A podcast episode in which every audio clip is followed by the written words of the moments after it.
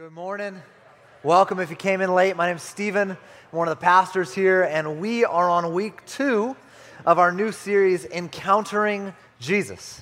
Encountering Jesus. So, Jose and I, we were talking back in the spring, and he, he asked me, you know, hey, Stephen, you're going to lead this summer teaching series while I'm on sabbatical. Let's be praying for the Zayas family while he's on sabbatical. And he said, hey, what do you, what do you want this series to look like over the summer? Like, what do you, what do you feel compelled to lead our church family in? And I said, I, I just want our church to encounter Jesus. I just want them to encounter Jesus. So, came up with this really clever title, super creative, Encountering Jesus. Uh, this is, the creative juices were really flowing on that, on that afternoon. We have a value of simplicity here. So, there we go. Uh, no, this, this fall, we're going to be focusing on the Holy Spirit, who is the Spirit of Jesus. And so, this summer, we want to look at Jesus encountering people and changing lives. Because we believe, church, that the Bible is alive it is living and it is active. It is not a dead book looking at history and moral lessons and just events that have happened. It is authoritative and it is living and it is active and it encounters us. And we also believe that Jesus is alive, that he is not dead. And so we invite him as the living Christ to encounter us and to change us as well. We believe the Bible is alive, we believe Jesus is alive, and we believe that he is, as the living God, encountering us. And so we want to encounter Jesus. And so today I want to start with this idea that first words are significant words. As a parent, you remember your child's first words, right?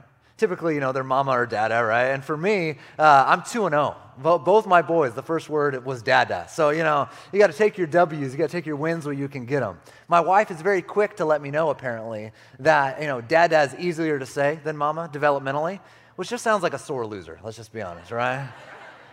And there's always, it's usually mom or dad, right? But no, no one's kid, their first word is enchilada, right? Or something like that, which would be amazing. And there's always that one parent who's like, my first child's word was actually brilliance because, you know, they're brilliant. And I just want to say, well, my first child's, you know, word was Jesus. So there you go.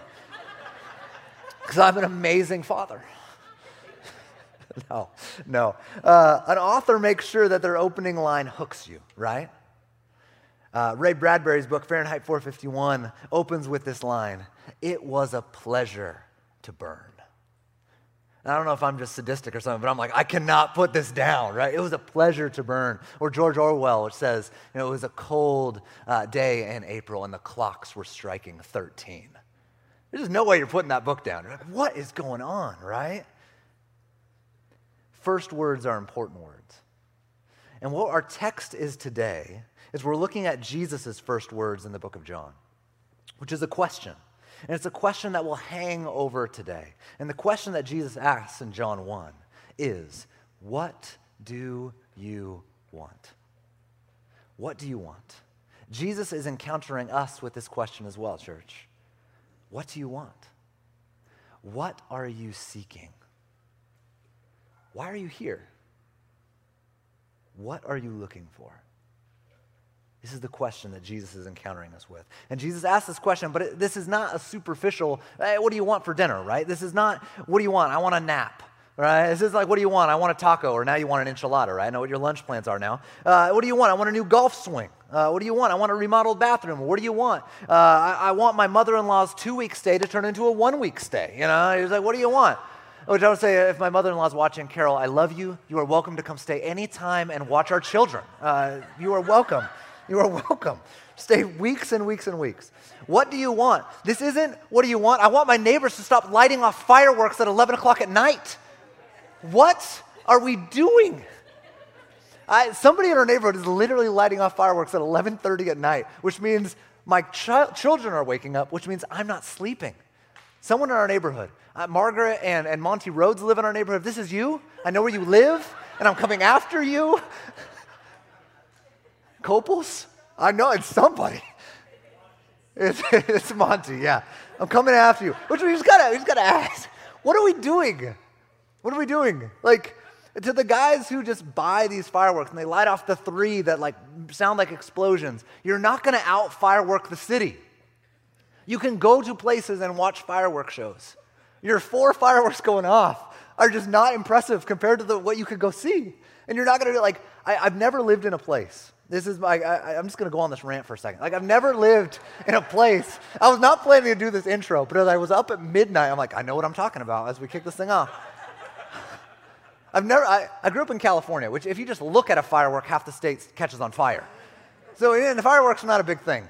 Uh, which you might be thinking like, come on, Stephen, that sounds fun. Give your kid a sparkler.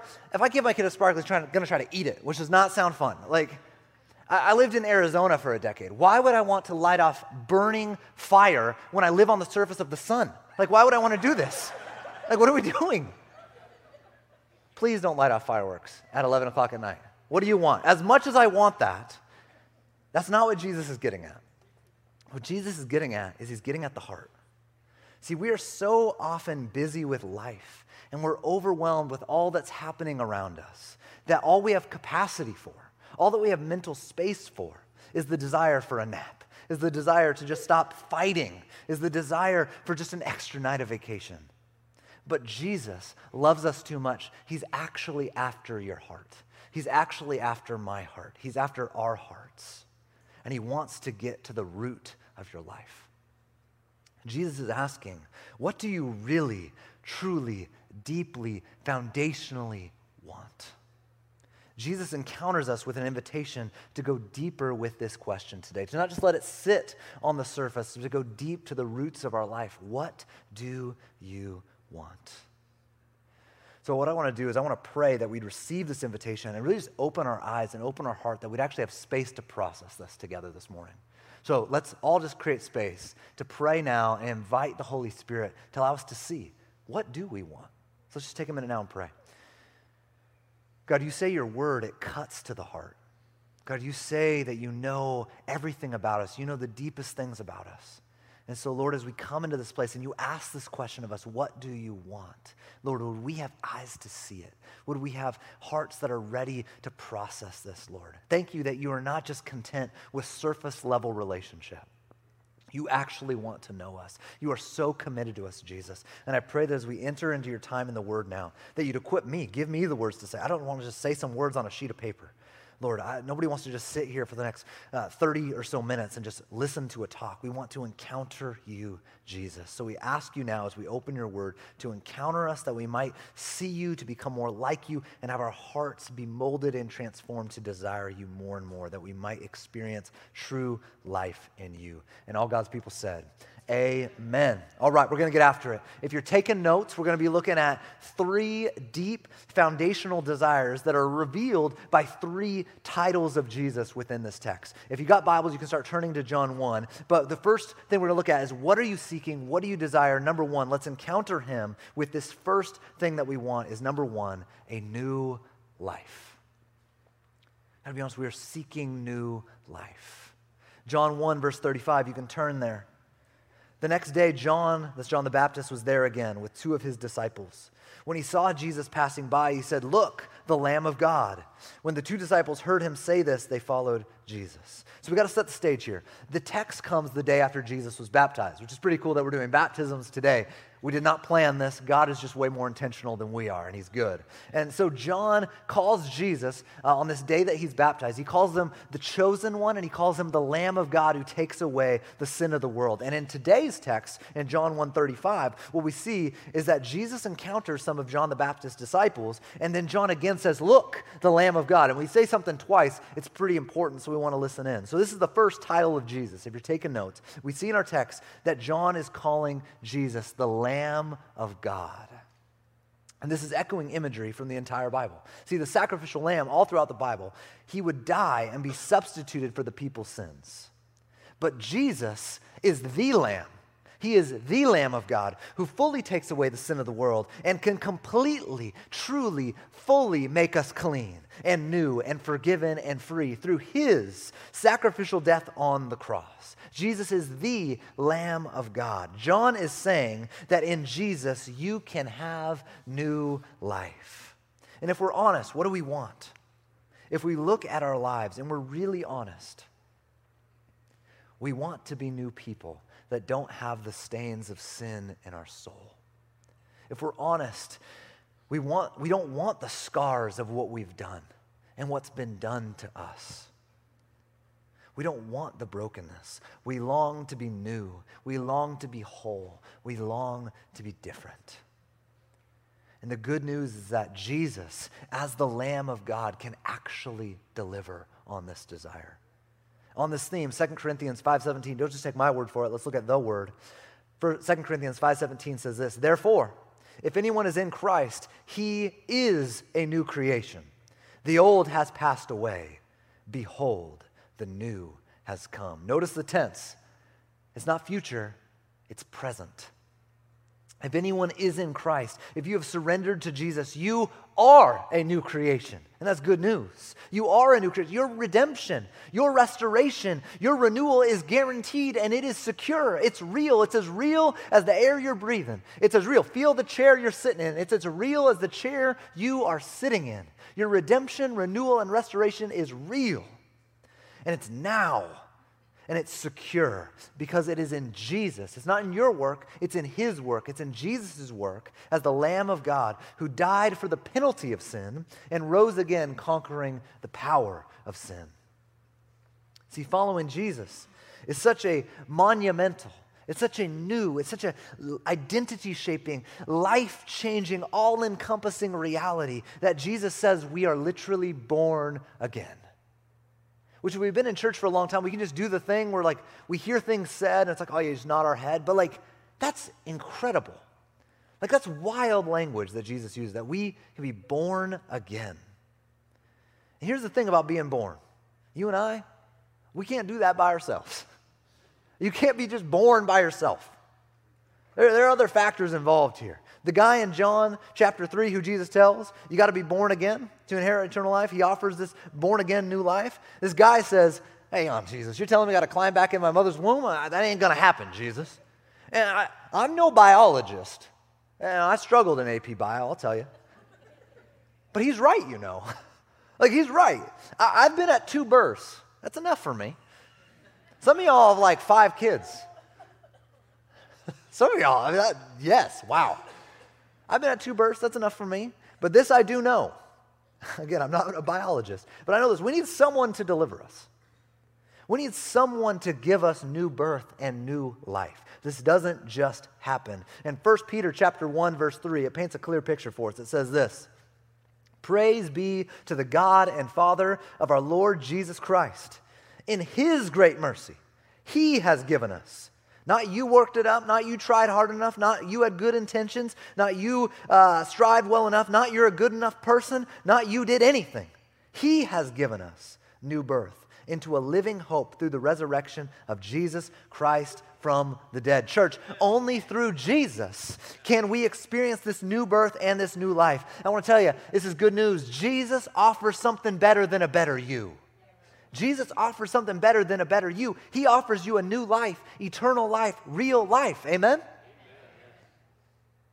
Jesus offers you something a better you. We feel this deep desire. What do you want?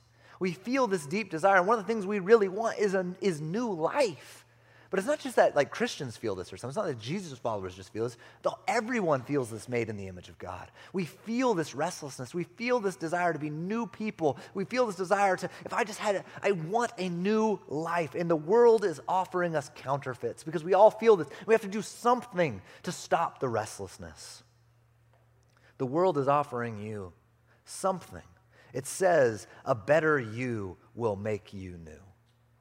The world says a, a better version of you is going to make you new. The world says if you can just change the way you look, if you can just fit in that dress, yeah, that one, right? If you just had, you know, those abs, like the wow version of you, right? like whatever version of you that is, then you'll have a new life.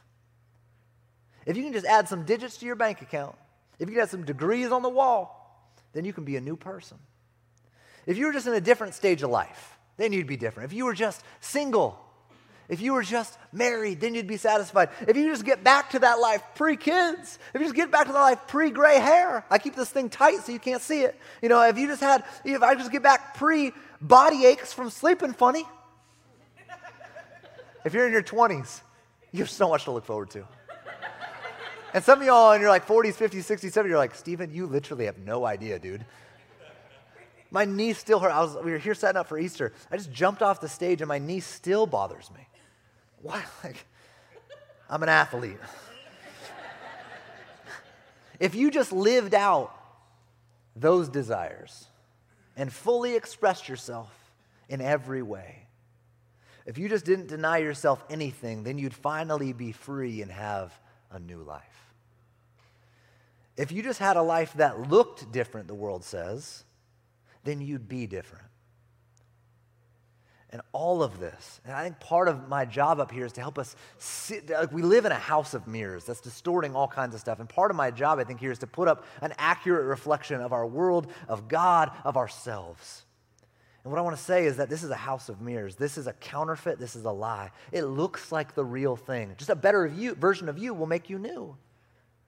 It looks like the real thing, but it ultimately cannot deliver on what it promises. If you want a new life, I have good news. That's what following Jesus is all about. Jesus gives new life. And he, again, he offers you something better than a better you. He offers you something better actual, real, true, eternal life. Back to our text. Just notice what the disciples do. If you're looking at that, you know, John 1. Notice what the disciples of John do when they encounter Jesus. What do they do? They leave and they follow Jesus. And the call for you and I here today in this place is to follow him as well. And so the question is who do you need to stop following to follow Jesus? Who do you need to stop giving an ear to to give an ear to Jesus? Who do you need to stop looking to to look to Jesus? What do you need to leave to come to Jesus? When we truly encounter Jesus, when we truly encounter the Lamb of God, the one who can give us whole life, the good life, new life, eternal life, we can't help but follow him we can't help but follow the one who offers true new life. Jesus asks, What do you want? So, number one, we want a new life. But we also want number two, if you're taking notes, we want a new way. We want a new way, a new way to live.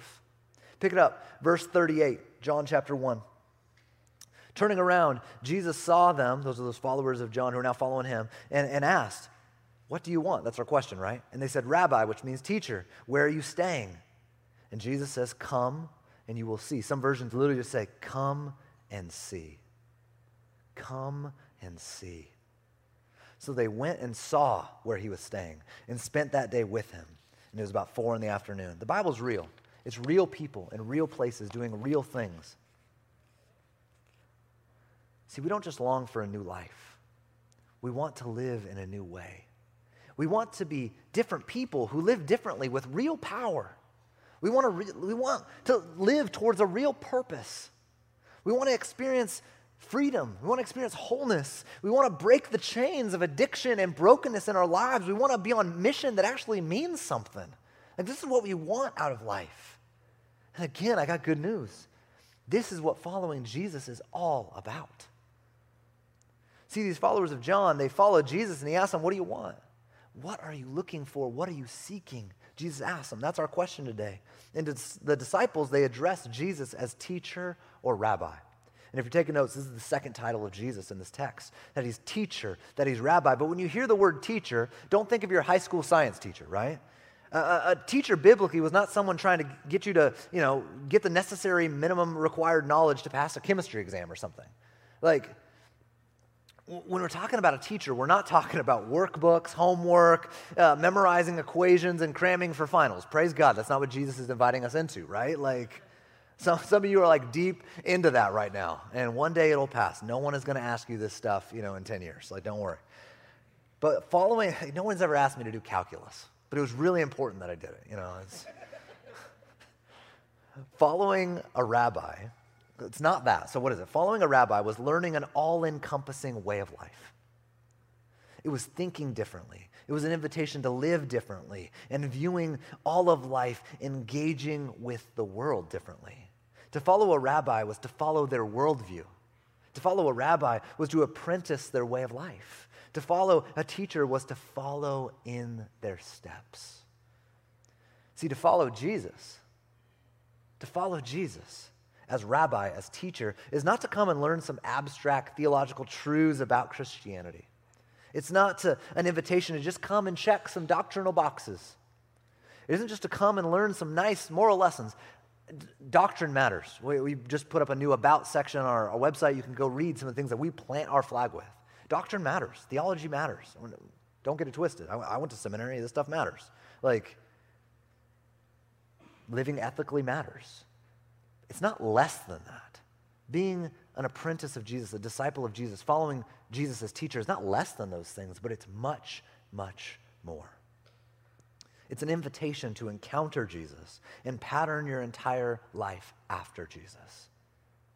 I said again, the invitation is to encounter Jesus and pattern your entire life after Jesus. 1 John 2, verse 5 and 6. Ryan, when we are in our uh, Sabbath series, pulled this verse out. And when he, when he shared it with me, it just, it really struck me in a fresh way. And it says this, 1 John chapter 2. This is how we know we are in him, in Jesus. Whoever claims to live in him must live as Jesus did. We must live. As followers of Jesus, we must live as Jesus did. That is the call. Ephesians 5 1 and 2 says, Follow God's example, therefore as dearly loved children. You are loved. You are a child of God. So walk in the way of love, just as Christ loved us and gave himself up for us. Discipleship to Jesus, apprenticing Jesus, following Jesus is an all of life project to reflect our life to become more like Jesus. For Jesus is Lord over all. It's an all of life practice because Jesus is Lord over all of life. Following Jesus requires a renewing of our minds. It requires a renewing of our hearts, of our desires, of our affections. It involves a renewing of our actions. It involves our head, it involves our heart, it involves our hands and feet. It involves all of life, for all of life is all for Jesus. Encountering Jesus changes us. We can't stay the same. That's why we wanted to do this series, Encountering Jesus, because we want us to be changed by Jesus when we encounter him. When we encounter Jesus, the way we engage in our marriages changes. The way we see the vulnerable changes. It changes the way we conduct our work. It changes the way we engage with our politics. It changes the way that we treat those who slander us and slight us, the way we steward our money, the way we steward our time, the way we express our sexuality, the, the way we use our freedom, the way we use our rights, the way we engage with culture, the way we talk, the way we act, the way we think. All of it changes when we encounter Jesus. All of it changes when we encounter Jesus. So back to our text. I want us to notice there as you're, as you're looking there in, first, in, in John chapter 1. Notice what Jesus says when they address him as rabbi, as teacher, right? He says, Come and see. Again, uh, other translations, literally, it's all it says, Come and see. Not come and learn. And this come and see, it echoes, taste and see that the Lord is good. That's a refrain that's found throughout the scriptures. Taste and see that the Lord is good. Taste and see. Because there's a world of difference. Let's just be, let's, let's be honest, right? There's a world of difference between uh, having a conversation about a ribeye steak and tasting one. There's a world of a difference, right? There's a difference between actually, like, we're, we're going to theorize about what's the correct cooking method. Are we doing like a reverse sear situation? Are we, you know, going right on the grill? Are we doing cast iron with, you know, the butter and all that? Or are we doing something else, right? There's all these different conversations. Uh, and there's, of course, the right answer is you must cook it rare, maybe medium rare. Uh, anything more than that, we're going to put you under church discipline. And so, um, which, I, uh, which I got a confession. I got a confession. Tony, you might have to come up and take this microphone after this. I'm, I'm, I'm going to get kicked out of town here. I was making my wife a birthday dinner, and I, I botched it. I mean, uh, we had these ribeye steaks, and I was, I was all like, I'm going to crush this. And pride comes before the fall. And I just, I botched it. And these things were like, well done. It was horrible. It was awful. It was absolutely awful. And so I just come here in a contrite heart asking forgiveness for this. Uh, again, there's a world of difference between talking about a ribeye and actually eating one. And I'm going to take the latter. I think you'll take the latter. And the good news is Jesus will take the latter as well. Hallelujah. Amen. He says, Come and see. Uh, some of you guys are going to, now you're, you're thinking enchiladas, and now you're thinking ribeye steaks. And so we're just taking you on a culinary adventure here. I have no transition from that. So the encounter, to encounter Jesus is to come and see. Jesus' way, that was for free. Jesus' way is the only one truly worth following. Come and see. Jesus' way is the only one worth following, for it's good. It actually satisfies and it actually changes our lives. And the invitation is not to come and think about it, it's not to hypothetically talk about it, it's actually to come and see it, which is an amazing invitation from Jesus to come and see it. You want to see healing in your life? Come to the healer. You want to see redemption in your life? Come to the Redeemer. You want to experience freedom in your life? Come to the great emancipator and liberator who sets us free from all of the shackles of sin and evil and ultimately, one day, finally, death. Come taste it and come see it, is the call. Come taste it, come see it. Jesus is the only one who can truly deliver. My old seminary professor uh, told me one time, he said, Idols never fail to fail.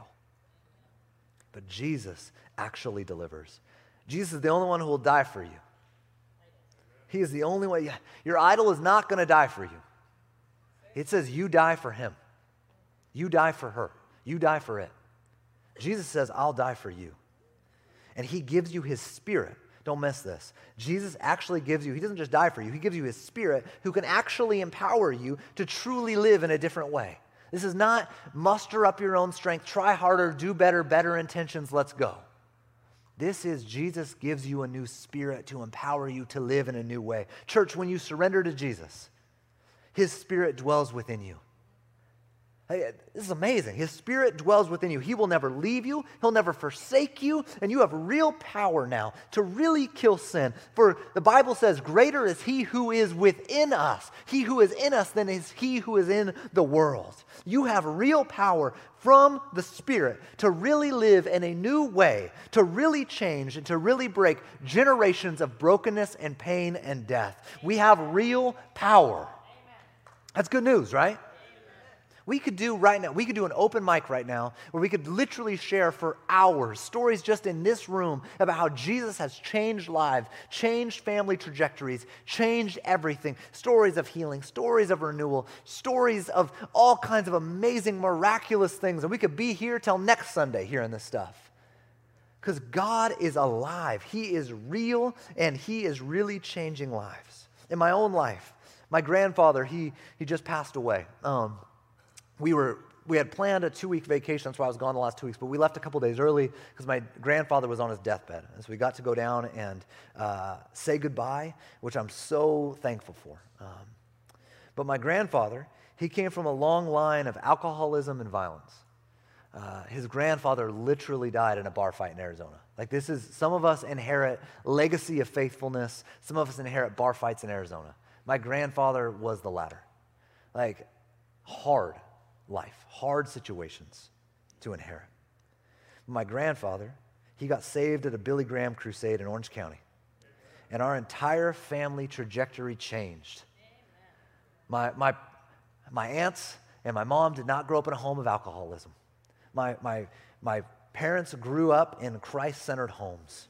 Jesus changes lives. He changes generations. An entire family's trajectory changed because one man put his faith in Jesus. And some of you are sitting here as the first link in the chain, and God's going to use you to change entire generations and family trajectories. And that's amazing.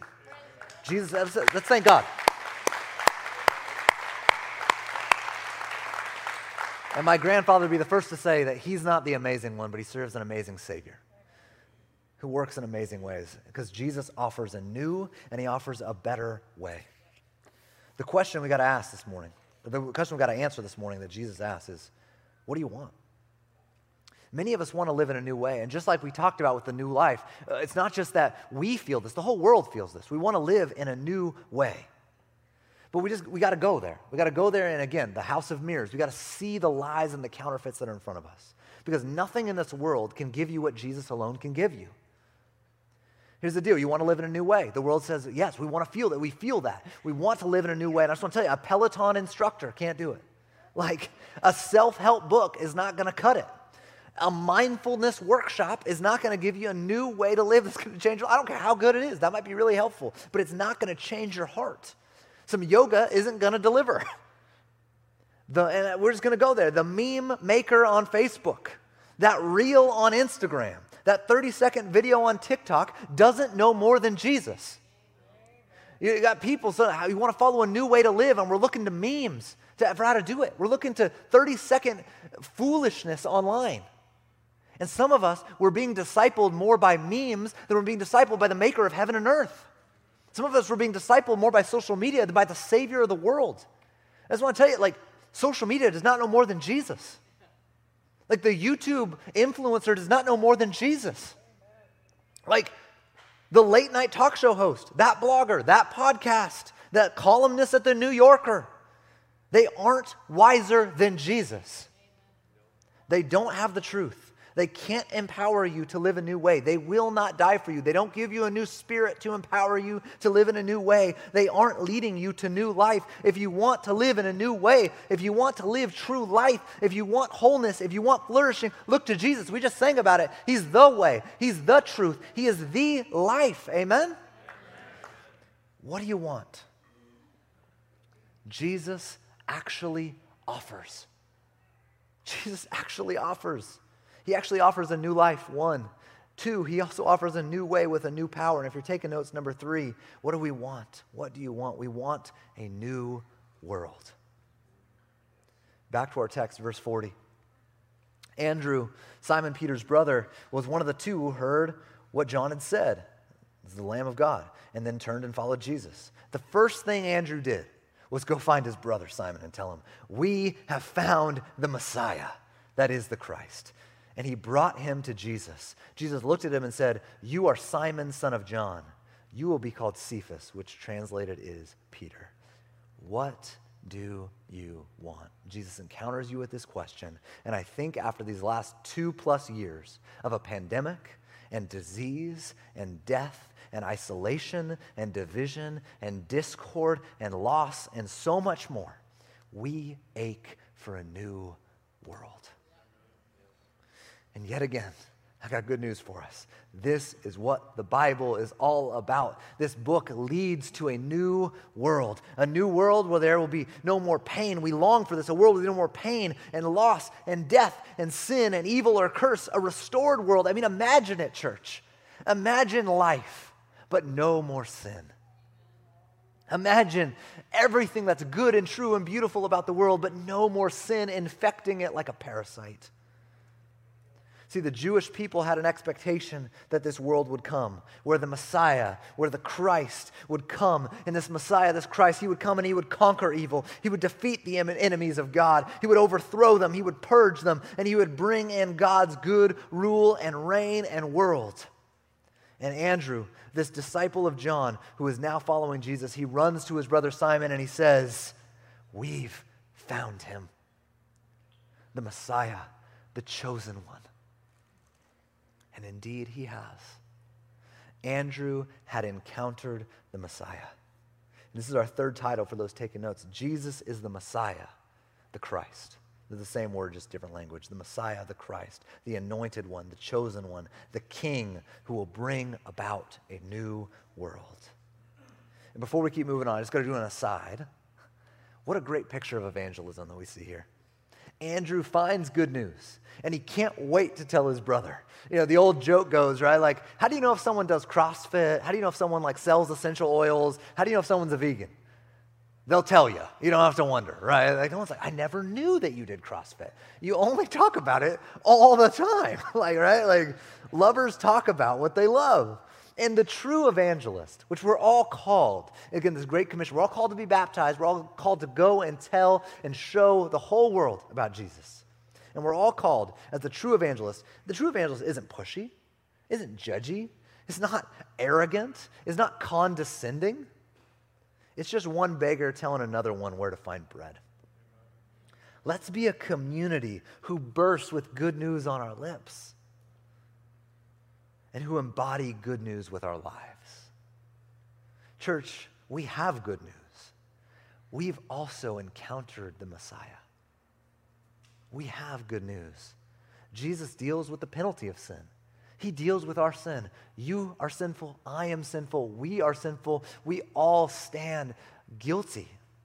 And Jesus deals with the penalty of sin as the Lamb of God who died and who rose again, which is good news. Jesus deals with the power of sin, giving us his spirit to empower us to overcome. the ways of the flesh, the ways of sin, the ways of the enemy. And Jesus deals with the presence of sin, eradicating every drop and residue of the curse when he one day returns and restores all things. Jesus deals with sin, he deals with its penalty, he deals with its power, he deals with its presence.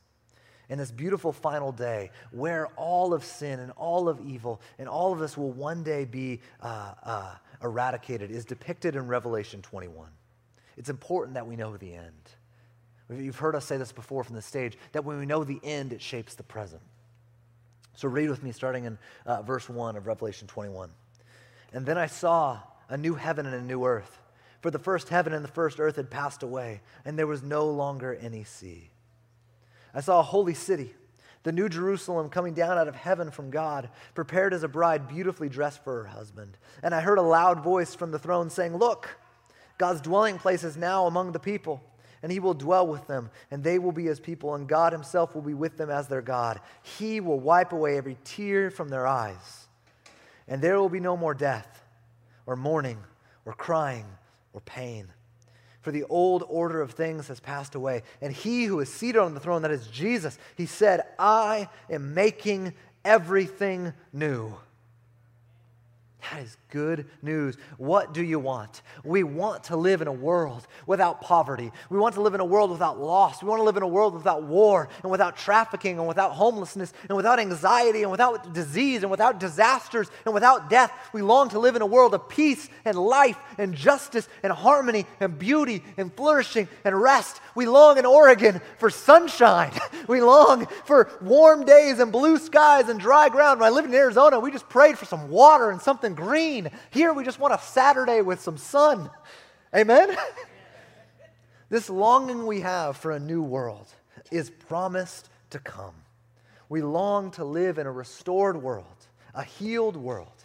And because of Jesus' life, Jesus' death, and Jesus' resurrection, it is coming. It is coming. And the fact that we have this longing for a restored world tells us that it can be met somewhere. What do I mean? C.S. Lewis famously said, quotes up on the screen The Christian says, creatures are not born with desires unless satisfaction for those desires exists. A baby feels hunger. Well, there is such a thing as food. A duckling wants to swim. Well, there's such a thing as water. Men and women feel sexual desire. Well, there is such a thing as sex. If I find in myself a desire which no experience in this world can satisfy, the most probable exclamation, explanation is that I was made for another world. We were made for another world, a restored, eternal world with God and his people without sin. Eternity is written on our hearts. We were made to live with God in his world forever. Things were not meant to die. Sin is not part of the original plan. We were made to live with God in His world forever, and our hearts are restless until we rest in Him on that final day. We all long for this. We want the kingdom, and our world is grasping for it as well. Again, the world offers a counterfeit of this. The world offers a counterfeit of this. And we just have to go there. Again, how does this play out? We're on 4th of July weekend. These are just the waters we're swimming in. I got to hold up the mirror to see uh, the house of mirrors that's distorting things and put up the clear picture. These are the waters we're swimming in. Both the political left and right offer a vision for a new world. If you just vote this way, if we can just get this majority in DC, if we can just get this person in the Oval Office, if we can just get those leaders on the bench, if we can just pass this legislation or get that education in our system, then we will usher in a new world. It is being offered to you on every single cable news station. It is being offered on social media. It is being offered by the pundits and the politicians that in them they will usher in both the left, both the right, all of it. They are offering you a new world and they cannot deliver. There is no kingdom without the king. They're offering you a kingdom, they're offering you the good life. But the hope for the world is not in an elephant. The hope for the world is not in a donkey. The hope for the world is in the Lamb of God who rules and who reigns over all. And one day, every knee is going to bow and every tongue is going to confess that He alone is Lord. We come here to remember that because we are being lied to. Jesus is nobody's mascot. He will not be used for anybody else's agenda. Not mine, not yours, not theirs. We get on his mission. Jesus is nobody's mascot. He is Lord, and he is the good king leading us to a new world, making all things new.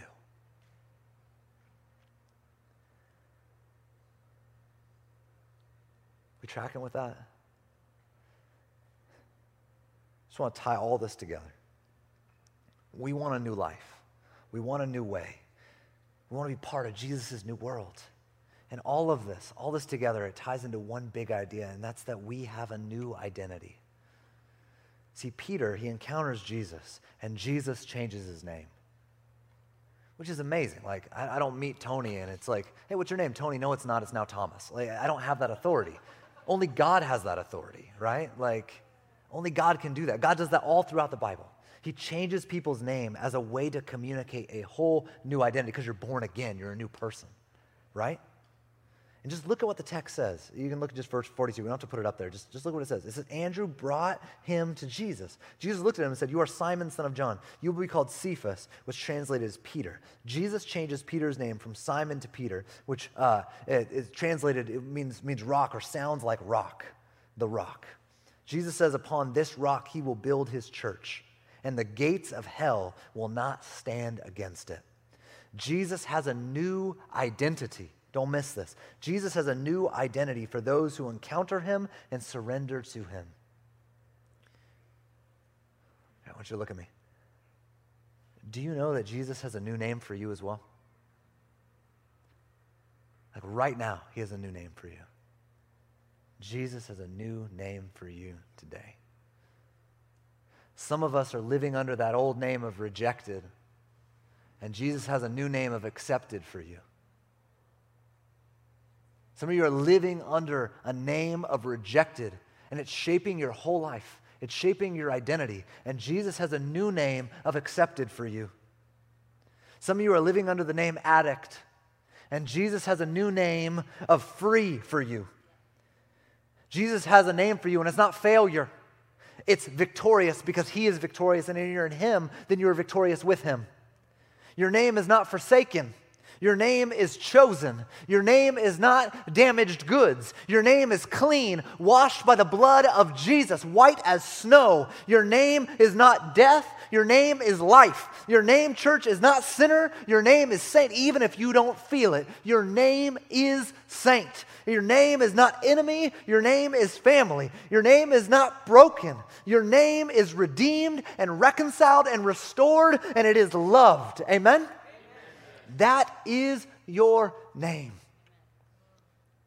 We need to know who we are, church. Not because of what we do, because of what Jesus has already done for us. You don't work for it, you respond to it. That's why we always have a time of response after we teach, because we need to respond to this good news that you didn't work for, but you receive. Know who you are in he has a new name for you. You don't need to jump at your old master's voice. You are free. You are forgiven. You are chosen. You are loved. Again, it's as real as the seat you're sitting in. If you have surrendered to Jesus, it's as real as the air you're breathing. So, in closing, church, this text, it revealed three titles of Jesus. One, he's the Lamb of God. Two, he is the ultimate rabbi. And three, he is the Messiah and Christ who is ruling over all. Jesus is the truer and he is the better Savior. He is the truer and better teacher, and Jesus is the truer and better King. You want to live a new life? Look to the Lamb who takes our sin, who gives us new birth, and who makes us new. You want to live a new way? Look to the teacher who gives you his example and his spirit to live in a new power. You want to live in a new world? Look to the Christ who will one day make all things new. As the band comes up, Jesus encounters us with the question What do you want? What are you seeking today? And whatever your answer is, let's come to Jesus and see. He's truer, He's better, and He is inviting. Let's pray. Let's respond. Let's encounter Him. Pray with me, church. Jesus, thank you that you are truer and better than the world's best thing. Thank you that you are the Lamb of God who takes away our sin and the sin of the world. Thank you that you are the teacher that teaches us the best way to live, that you are the way, the truth, the. Thank you, Jesus, that you are the truer and better Messiah and Christ who will lead us to a new world. And that one day, everything sad will come untrue. Thank you, Lord. There's an invitation for us today to look into our hearts and see what are we seeking? What do we want? What are we looking for? And the invitation is to come to you because it actually can be found in you. Whatever we're looking for, you are the solution. You are the answer to life's biggest desires, deepest needs, greatest longings. And you invite us to come and see. So, in faith, Jesus, today, empowered by your Spirit, would we come and see? Would we encounter you? We need you. We love you. Thank you that even we don't feel it, it's true. Thank you, Lord. We love you. We respond to you now.